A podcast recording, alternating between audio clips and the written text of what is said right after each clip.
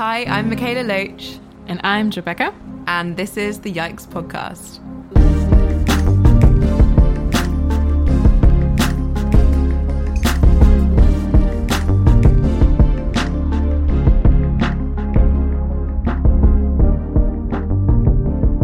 Hi, and welcome to the Yikes Podcast. Um, I'm Mikaela Loach. And this is Jo Becker. Welcome to the Yikes Podcast, where we talk about all things sustainability, um, climate justice, anti racism, refugee rights, loads of different things. And we try and make all of these conversations like as accessible and inclusive as possible.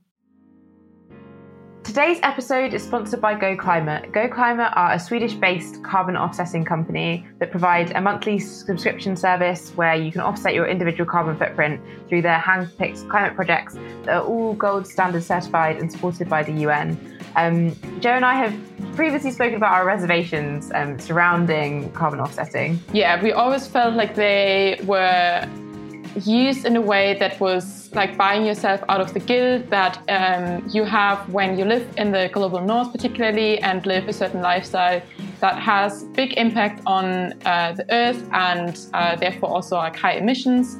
With Go Climate, we feel um, that they are a lot more transparent in the way that you know where your money flows. Mm. They are calling for system change. They see that uh, carbon offsetting is just the first step for wider change for individuals, but also particularly for businesses. Yeah, like they even say it's quite key in all of their messaging that this is just the start. This isn't something that you do to um, clear yourself of responsibility. It's not something that you you can't just buy away like climate guilt. it's mm. it's not that's not what the service is there for. It's there to try and actually create some meaningful change. So they deliberately talk about system change on their website and how they're trying to incorporate that in their climate projects. Um, they have 100% transparency with where all your money goes, and you can see all of this on their website. Um, and they really do genuinely seem to care about creating a better world and using this as a way to do that. And I think also something that we continue to emphasize is um, that we live in a world that is or in a system that is designed to be unsustainable. So for us individually to be 100% sustainable or even regenerative is very, very difficult and only very few people mm. can do that, particularly in Western capitalist societies. So using this as like, you know, your first starter and continuing to reevaluate your individual and our collective um, actions and systems is essential. So this is a great starting point. Mm.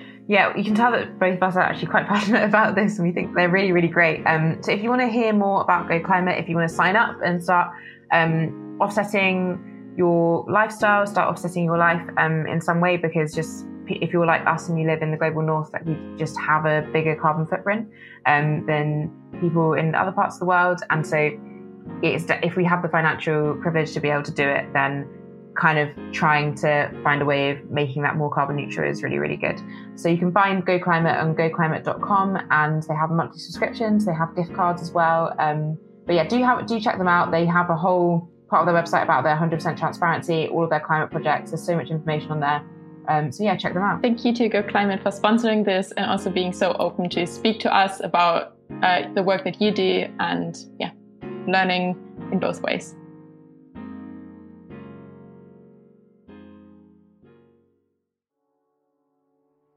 Today, we're going to talk about a few different things from, again, system change and um, white fragility and call out culture a bit to futurism to keep these episodes as accessible as possible, we're just going to quickly uh, define some things that we are talking about in this episode. Um, to start off, a little content warning that we are talking about racism and white supremacy. Um, so please do take care of yourselves if you're listening. Um, and then for the definitions now, so we are talking about system change and uh, lifestyle change. So, uh, if you haven't listened to our second episode of the Yikes podcast, then please do that, uh, as we are defining a lot of uh, terms in that, which is good for this one.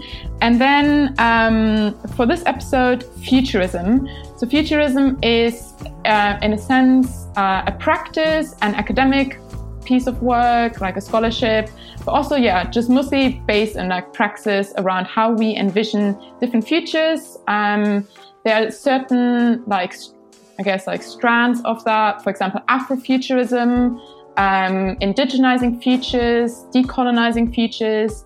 Um, basically, instead of always looking at the past, we're looking at what could be in the futures. Um, so that is futurism. And then monopolistic is uh, a term that I use for um, interventions that are supposedly helping for system change, uh, but are very much top down and um, kind of refer to a like mono is always like one. So it's like that one silver bu- bullet solution that is supposed to solve all of the complex problems in the world. So when we refer to like diversifying solutions or um, pluralistic solutions, that means that we have many different solutions addressing complex issues. Uh, and that's for the definitions. Hope you are enjoying this episode.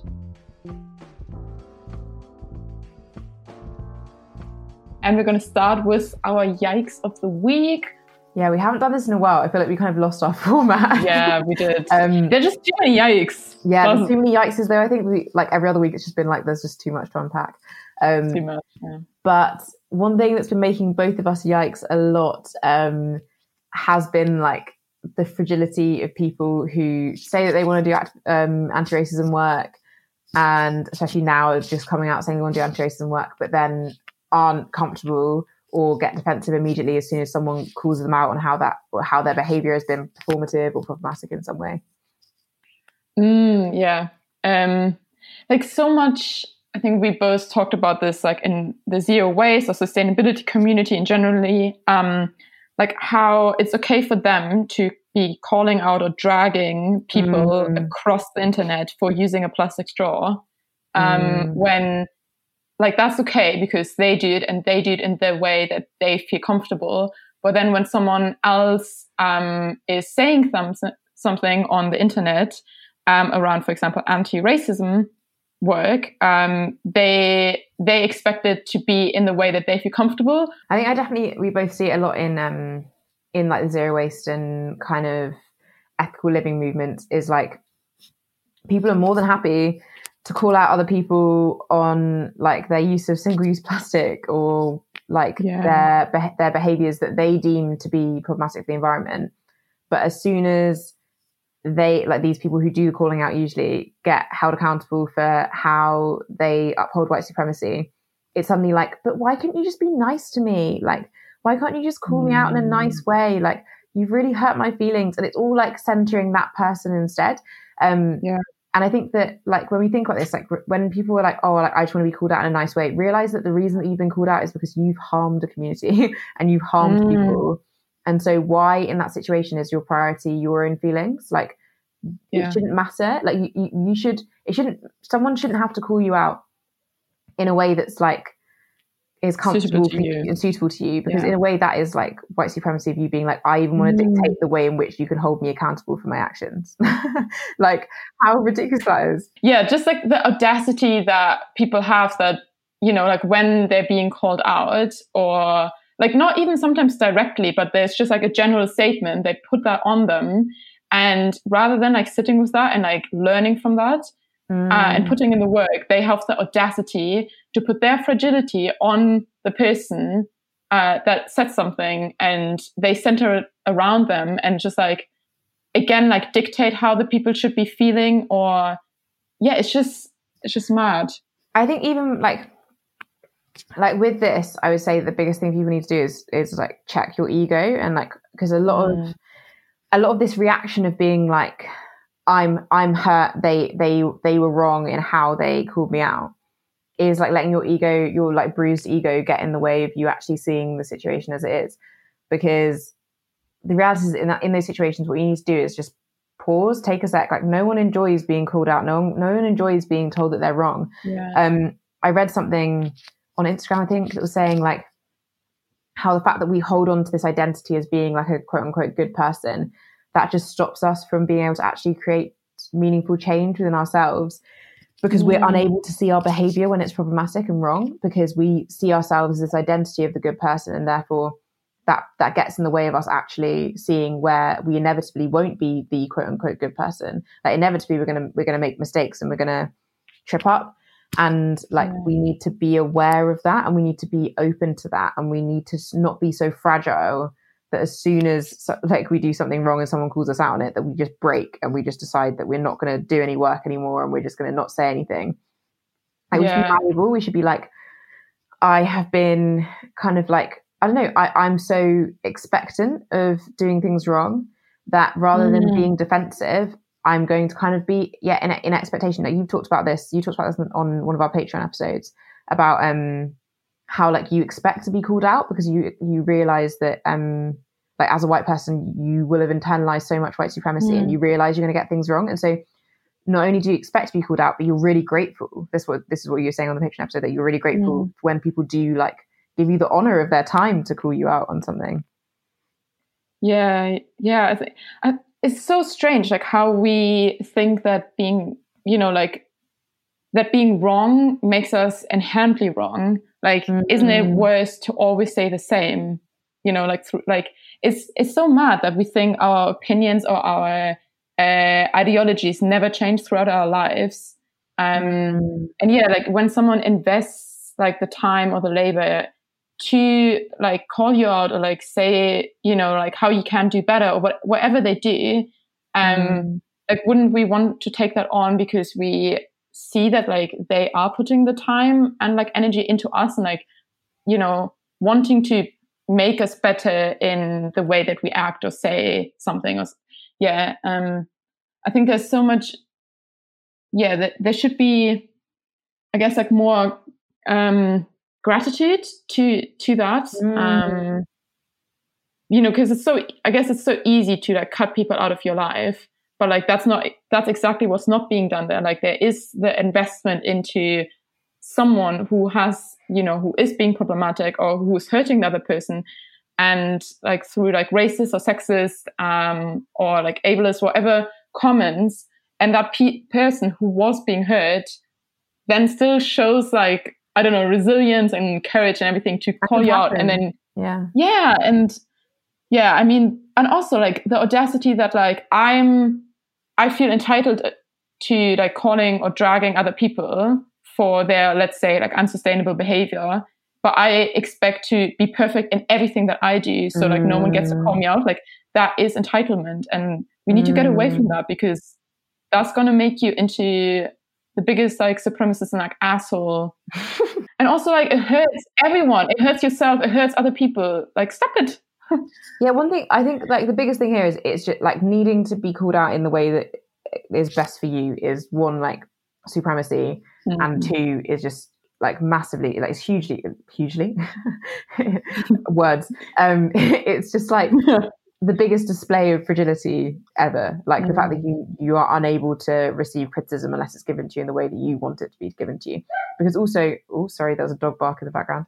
Um, this is what recording remotely He kind of gets agrees.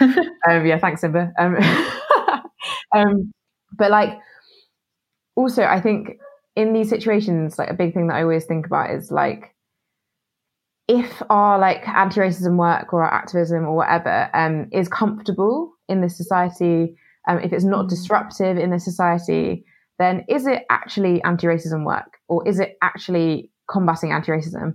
Like, if we aren't Mm. disrupting the system that is racist and white supremacist, if we're not, if people aren't uncomfortable by the work that we're doing, then aren't we just upholding the current system? Like, what we need to see is Yeah. radical, revolutionary change, and that isn't going to be comfortable. Mm, yeah, so so much. One thing that you were commenting on was around like the honor almost of someone giving you their time to call you out. Like one thing um, I've thought about a lot recently is like how easy it could be for someone just to ghost you rather than to give you their time to be like, this is how you hurt Mm. me. Like people could just Yeah. never speak to you again. And the fact that that person's chosen to like, it doesn't matter how they've said it, Mm. but the fact that they've chosen to give their energy to be vulnerable with you, to say like this behavior um, hurt me in this way, or, or hurt a community in this way, like that is an honor that that person's giving you. They're giving you their time, they're giving you their energy, and so rather than Yeah. responding to that with with fragility and with defensiveness, maybe even just pause before you're going to respond. Maybe first be like thank you for taking the time to call me out on this. I'm going to reflect on like my, my own behavior rather than just react being reactionary and, and responding straight away. Like i just feel like if we all recognize that um when especially a marginalized person say they call you out on your racist behavior like that even in them calling you out they're giving you the energy to call you out but also putting themselves in a more vulnerable position because mm. they're giving they're almost giving you another opportunity to hurt them even more but they're kind of hoping yeah. that you're not going to do that like i know that when i've called my friends out on racism like it's it's so scary um yeah. only because like i know that there's a chance that person could hurt me even more with how they respond to me mm. giving them my time so i just wish people kind of understood that a lot more um i feel like people would react a lot differently if people really thought about it yeah. Thank you for sharing. Yeah, I guess like so so often um I think we see that online at the moment a lot where people put in the work to do like to educate others and like put in the labor for anti-racism work anti-racism work and then either it's being deemed as like what like there's putting a label on it as like you know i think you did a post on this recently around like the angry black woman mm-hmm. stereotype for example um, but then when a white person like speaks up in similar ways it's been seen as like sassy and like standing your ground and mm. blah, blah, blah. and so like and you know it's kind of feeding into that and bravery, but also like yeah. yeah and bravery and yeah just you know going against the odds or whatever and like innovative like bullshit mm. but um yeah and like i guess also in a way that so much of of that labor is then kind of like taken away and like and like mm. sold under white supremacy again um i saw um the me and white supremacy book by Layla um Saad and there's now four versions of that on amazon.de so the german amazon um mm. by white people and like workbooks and i was just like Mm. Okay, so she for so long had a lot of stereo, like a lot of like prejudice and like racist slurs and everything being thrown at her for this work. Suddenly it seemed trendy, mm-hmm. but still like she, but still like her work is then again being taken by other people and like, you know, and then like mm. make being made like more digestible again by white people for white people, mm. and it's just like the grossness of that. Um, yeah. Mm. Yeah, like we were, we were both talking about um was it was it you that I was talking to about um the fact that in I think it was in the US the number one bestseller was um White Fragility by Robin Yeah. Yeah. Um and madness. We both felt uncomfortable. We didn't really know why, I think, completely.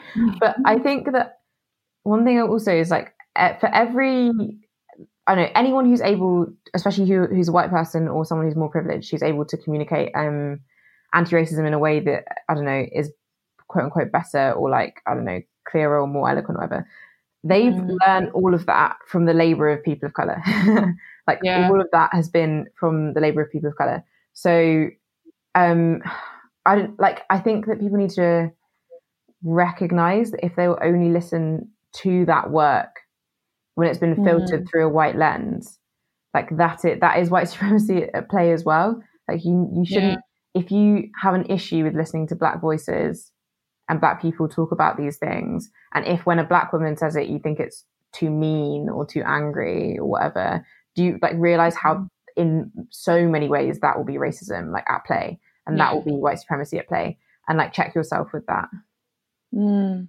and also like why can't like why can't someone be angry yeah, like, exactly. You, like you just did a racist split, like yeah, whatever, and like the other person is entitled to be angry. They're entitled to whatever feeling mm. what they want to share. Like you don't get to dictate what other people feel mm. or say to you. Like yeah, like I think I've something that I found quite difficult. Um, is like in trying to avoid in trying to avoid the angry black woman stereotype because it's a stereotype so it doesn't exist mm. like no woman is an angry black woman like um mm. that just doesn't exist that's that's a racist stereotype um but in my avoidance of that i've wondered like how much of have, of me has been changed in order because i know that every space that i walk mm. into there's a possibility that I, even if I'm not angry, that I could be perceived as angry. Like I've had friends, um, like close friends, like tell me that I've been really angry in a situation where I know I haven't been like I'm not completely unaware of my own behavior. like I know mm. I wasn't actually angry. Like they haven't seen me angry. Um, so like they show you're angry. you, you, will see angry, honey. Um, that's, lol, that's something that Audra put on her story recently. That she was just like, y'all, y'all, y'all call me the angry black woman, but like you, none of you have ever seen me angry. like. like that was some bullshit. Um, yeah, but like it's definitely affected like how I kind of navigate through the world as well. Like the clothes, I think I wondered like how much the clothes I wear has affected, like have been affected because mm. if I dress in all pink and like weird earrings and like look very like like feminine, then like will I be able to avoid mm. being called angry? Like will that will that help me in that way? Because there are so many yeah, there are so many times where I like I'm not unaware of when I'm angry and when I'm not angry. um, mm. But I've still been like boxed into angry so so many of those times, um, and that definitely happens. Like especially when when someone's making you uncomfortable, like almost like your brain's just going to jump to something that makes you defend yourself. So like if someone's making you uncomfortable by calling you out on problematic behavior, your almost defense will be like, oh well, they're rather than seeing their behavior as rational in calling you out Mm. Your brain will be like, okay, I want to ira- make that behavior irrational. So I'm going to say that that person was just angry and unaware of what they were doing and wrong in yeah. their behavior, rather than accepting the fact that that person actually was like completely righteous in being completely frustrated with you. And even if they were angry, mm. that, ang- that anger is completely, it's righteous anger and it's like acceptable. Um, and maybe yeah. you you have the issue rather than them. Yeah, yeah, yeah. Yeah, stop projecting your own feelings onto other people. Mm. I, I guess like we we talked earlier about like how um you know like unless we kind of go to those roots um like any any change if it's not really yeah like grabbing things by the roots isn't actually system change or like mm. won't be sustained throughout and i guess that's and i've you know we've talked a lot um in our previous episodes around like system change and individual mm. individual change and everything but um yeah, unless those power dynamics change and like we won't actually get to transformation and like for me I, I, think a lot of like system change like theory but also like praxis obviously mm-hmm. um is a lot around like okay what like how are we addressing power relations how are we ad- mm. like addressing injustices like are we when we advocate for let's say sustainability are we you know, looking at individuals who are possibly, yes, possibly um, sustaining un- unsustainable behavior. But mm. if we if we look at those and we just like drag them and we yeah in a way just like dictate what individuals are supposed to do while not actually looking at like you know what would benefit the community how do we address like how do we center justice and um the social equity part, like in the middle of all of that, then we won't actually get to any sustainability and we won't get to any system change because you still are dictating what other people should or should not be doing. And that's mm. problematic in itself. So. And like, and dictating that, I think like within this, uh, the like ethical living and sustainability movement, like almost, but dictating that in this kind of weirdly individualistic way of like kind of mm. expecting mm. that because you can do something, that means that everyone else can do it and that's just not how like the world yeah. works at all and like we've we've talked before um about how um within the like zero waste movement and stuff there's a lot of focus on this kind of individualism rather than like community based thinking so like rather than looking at how how much a community can be involved with um with some sort of activism or within some sort of like behavior it instead seems to look at um like how how I can do it so that it focuses on like I have this jar of trash that I've kept for a year or whatever rather than like like but how does that reflect on your community like how, like yeah. what's your actual community's footprint like wouldn't it be way more impactful if we worked on things in in community and worked out like how we could all participate in things rather mm. than just kind of doing it in this like ego way of like I can do this and I can tell people I can do this, and I'll tell the few people that can also have the resources and the circumstances to be able to do this that they can do this too. But I'm kind yeah. of going to ignore the rest of my community that can't get involved in this. Yeah, something that um, a professor of mine once said that has stuck with me a lot, um, and I think it's coming up like so much in recent times, is that he said um, it's awfully lonely at the top of the hill, made up of other bodies, mm. and like okay you're racing let's you know even if you are not producing any trash you you know you whatever your sustainability goal there is but if if it's just for you and you are, for example, like making other people do labor for you so you can be sustainable, whilst you um, are still expecting like unsustainable labor ma- like done by other people for you, then like what's the goal there? Like so you have your um, egoistic like achievement whilst you are perpetuating unsustainable and unjust behaviors for your community and I think we, yeah, we really need to put the ego aside in those, you know, goals and think about like what is what is the work here? Like maybe I don't have the answers. Maybe I shouldn't have all the answers, and maybe I shouldn't be determining what is good for other people, whether that's sustainability, whether that's uh, justice, whether that's participation. Like you, you know, we as individuals don't have the answers for our entire communities, especially when we mm. uphold a lot of different privileges. I think this kind of ties into um, something that both of us have talked about kind of privately quite a lot um, around kind of activism and success in activism and like where we'll ever mm. get with that because I really we've talked about this before on episode two I think it was the um like system change versus lifestyle change one. Mm. We kind of talked about how um like lifestyle change is super attractive and it's a much easier sell because you can quite tangibly see the difference that you're making in your own life and like you can kind of achieve these different mm-hmm. goals you can be like i'm i've achieved the zero waste goal or whatever at different points but um yeah. like but then when you're doing when you're looking at system change you don't really you won't achieve the goals in the same way like you're not gonna mm. it's not gonna be like i have achieved the end of oppression today like like you're never gonna yeah. like a lot of it's just gonna be like I mean white people will tell you that, but yeah.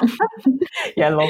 Um, but like it, the whole thing is just more putting on pressure and that's that's a much more difficult sell. That's that can be more difficult mm. to be a mm. part of because um, especially within like the systems that we currently live in, success is seen as something that is defined, something that you achieve, something that you arrive at. Mm. Um, there have to be like goals, but like very tangible goals um, that you have to achieve at certain times.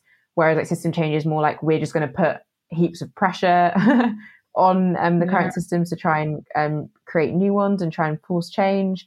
Um, and yeah, it's quite difficult, I think, because I don't people. I think the reason why people like um, lifestyle change and all these different behavior changes and stuff so much is because it really helps your it fuels your ego in many ways like even mm. even if your mm. intentions are like really good and this is me speaking from my own experience like yeah. I know that my intentions in changing a lot of my lifestyle choices that I've changed um, were really good and were genuinely wanting to create change and things. But I also see that within that, there was a huge amount of ego that was involved. Like a huge amount mm. of that was mm. me enjoying the fact that I had achieved this thing in some way.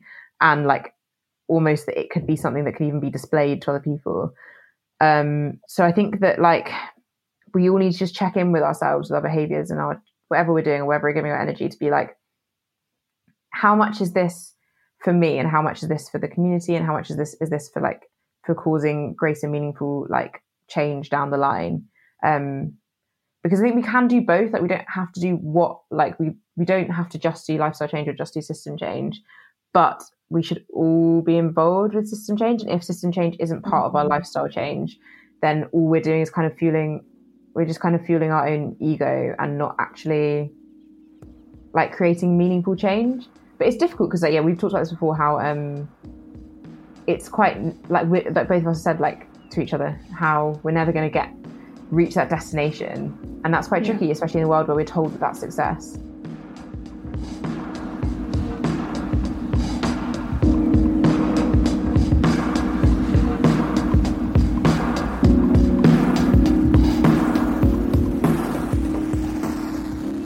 yeah, I suppose like living in a system that is based on like achievements, uh, like individual achievements, and also like showing off those mm. achievements. If you are not subscribing to that, so if you are pushing for system change, that means you won't actually have any of those achievements, which, you know, for an individual, that can be really, really tricky. And that can also mean that there will be a constant struggle. And like sometimes it means that anything we can, anything we do is like a bit of like resistance and is is a bit of like mm. struggle. But I suppose like on the bright side, that means that you know you are pushing for system change and like you can find that common like you you can find that push against everything. Something that like sometimes when I get a little bit like I suppose like frustrated because I you know if if you've been taught all your life and if your if your society is so ingrained in that like you need certain achievements to be you know worthy or like to measure your worth in a certain way then i personally like sometimes feel really struck like yeah like frustrated with that um because i don't see that manifesting in my own life but something that helps me in that way um and like pushes me also to constantly be learning and to constantly like trying to do better is that I know that if I have a seat at the oppressor table and at the table that benefits individually um, through achievements of the oppression of others, that means like I also am benefiting of the oppression of others. So like if my individual achievements, let's say in sustainability, mm-hmm. if I'm sitting at that table, um, which I, I definitely do sometimes and I will do in like also in a lot of senses that I don't understand yet, but I'm trying to learn that like you know that is not my goal my goal is not to sit at the table of the oppressors my goal will be to like deconstruct that table um that, mm. you know i guess that mm. a really like lifelong journey and we see that with so many different activists who throughout their life and especially those that are still today for example like angela davis like their, their life can be seen in so many ways as like fighting so many different oppressions fighting so many battles at the same time and like how mm. how do we sustain ourselves in that how do we sustain ourselves and our communities in ways that is constantly pushing the boundaries which means enabling others to then for example you know step up and um, step into places where we don't have the answers um, mm. yeah because i think that um something i've seen a lot recently is people obviously talking about this whole like have a seat at the table thing mm. like i don't want to sit at the table i want to like break the table. Yeah. I want to break it, break the table down, and build a new table, mm. communi- like communally and together. Because the whole, even like having a seat at the table, dictates that someone has control over the table and someone constructed the table, yeah. and therefore someone constructed the conditions of the table. And so we shouldn't want to have a seat at the white supremacist table. Mm. We should want to create our own like equitable anti-oppressive table and system. Yeah. Um, and I think that like that's that's more difficult because it'd be a lot easier to get a seat, mm. like to kind of want to get a seat at the table. But system change and like systems thinking and like really wanting to do radical um, and revolutionary change like requires slower work yeah. um, and more difficult work. And like, yeah, you mentioned Angela Davis, like she in an interview that I saw with her recently, she was saying like how they really expected the revolution to come and it never mm. came um, in her in like when she was younger and when she was doing um, a lot of activism with like the black the black panthers and the communist party um, and like how she hasn't stopped fighting that for that that like gives me a lot of a lot of motivation and a lot of mm. hope that like you can still continue the fight and continue continue the passion even though you won't you might not get your your goals in your lifetime or something like that like you can still continue that because i think so often um yeah the only activists that we see like held um on a pedestal or like talked about are the ones who died during their work mm. and it was almost like that was their achievement was death and it's like i don't want my achievement to be like being martyred for a cause yeah. like i i'm gonna i'm not gonna look for the approval or the acceptance of what the world sees as achievement within activism like i'm gonna like accept that like whilst i might not get validation from the rest of the world for my mm. work like it's still really important work because working communities pushes the whole like world further in some way um and it's not mm. as attractive and it's not as um i don't know yeah it's not as i don't know inviting as a kind of yeah. you know maybe the kind of work where you have a bill passed at the end of your campaign or something yeah like I you can't tick a box. work community graphics yeah. Actually, yeah exactly There's, you'll, ne- you'll never tick the box um instead you'll just be pushing the world like a wee bit further in the right direction hopefully um mm and yeah, I think that's it's, it's, a hard sell, but I think that it's yeah. more meaningful in its own way. Um, and it should be it just it requires you to have a lot of people around you. I think who kind of remind you of the importance of your work and and, and that you support each other and that you have community. Yeah, yeah, yeah, so so much, and I think that's you know a lot of the the reach of system change or transformation is exactly looking at those power um, power relations and like how do we like if if the power relations are sustained that brought us into a certain mess then how do we expect suddenly to change the mindset? Like how do we mm-hmm. you know if we deconstruct let's say a factory but the mindset of the people who have constructed that factory isn't changed then they will just reconstruct the same factory same as you know and that's a very simplistic obviously example of system change but um, or a system in itself and like how we uphold certain systems. But unless we go to these like power struggles and like go also to like decision making and participation and everything, like we can't expect that someone who has been benefiting of certain people or certain like resource extractions will wake up the next day and be like, oh wait, um, I've been doing this all wrong. Like I'm just going to change everything. Mm. Like that's not that's not going to happen. And um, and even if it did, the unjust and like unequal power relations that are continue to be sustained is not the right way anyways and like you know a lot of the like mm. eco like fascism or like eco authoritarian regimes like even if you lived the most sustainable community but you had dictatorship and there was like injustices in your community or in the nation whatever um it wouldn't be just and it wouldn't be sustainable because sustainability also includes a just and equitable society or community and mm. like people relationships and stuff and interspecies relationships. So I think for me, like um, a lot of what I, I guess, like spend my time with is rather than like thinking, you know, like how can we cover up certain things, like how can we, oh, if we just donate a little bit here and we just donate a little bit there, like everything's fine. Like for me, I think I think a lot about like, well, why do we have to donate in the first place? why do these injustices exist in the first place and like instead of always covering them mm. up and like doing a little bit better how do we yeah how do we deconstruct that table so that that time lag won't just be or like that system won't just be replicated um, mm. in some other mm. shape or form um, but that that's a lot and i suppose as individuals yeah we need i suppose we need better techniques maybe to yeah you know can't like keep up that keep up that fight and and have that lifelong journey of yeah yeah it's, it's exhausting to i suppose have every every sense of your being feel like um resistance. Um and that comes from me as a as a person where i acknowledge my privilege even in that um but yeah. Mm. yeah i think that like something that you talk about quite a lot is the importance of like futurism and like imagining futures um, and imagining like how we can create um, this better world. And like one thing I want to preface this with is like you don't have to have the solutions in order to call out the mm. problems. That's not what I'm saying.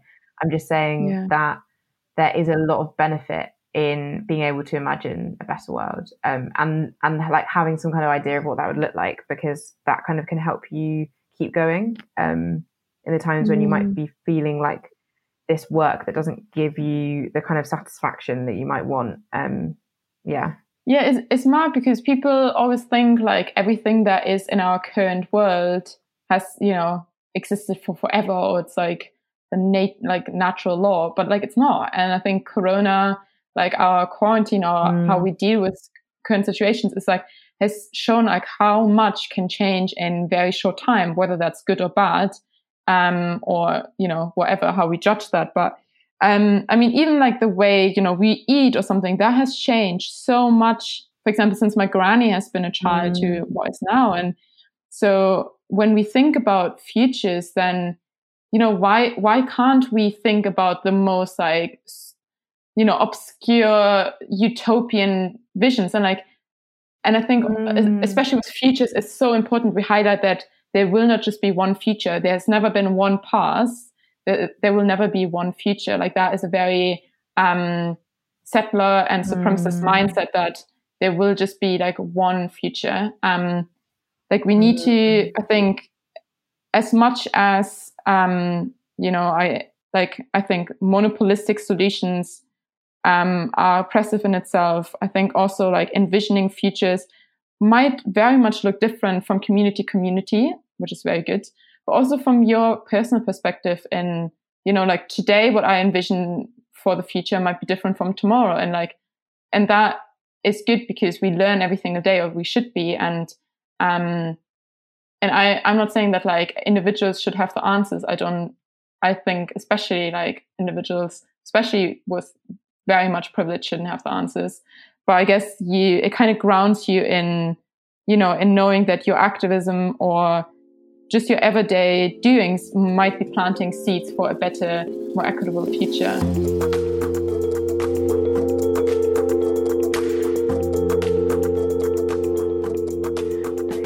Thank you so much um, for listening to this episode. Um, if you'd like to hear more from us, um, please hit subscribe uh, just so that that boosts the podcast as well in the rankings. And it means that you'll get mm. notified on when we have a new episode coming out. Um, for more info on the pod, you can follow us at the Yikes Podcast on Instagram. Um, you can find me at Mikaela Loach on Instagram. And I'm treesnpeace on Instagram. This podcast is produced by Finlay Mowat. Thank you so much again to GoClimate for sponsoring this episode. And um, we'll be back with a new episode next week. Bye. Bye.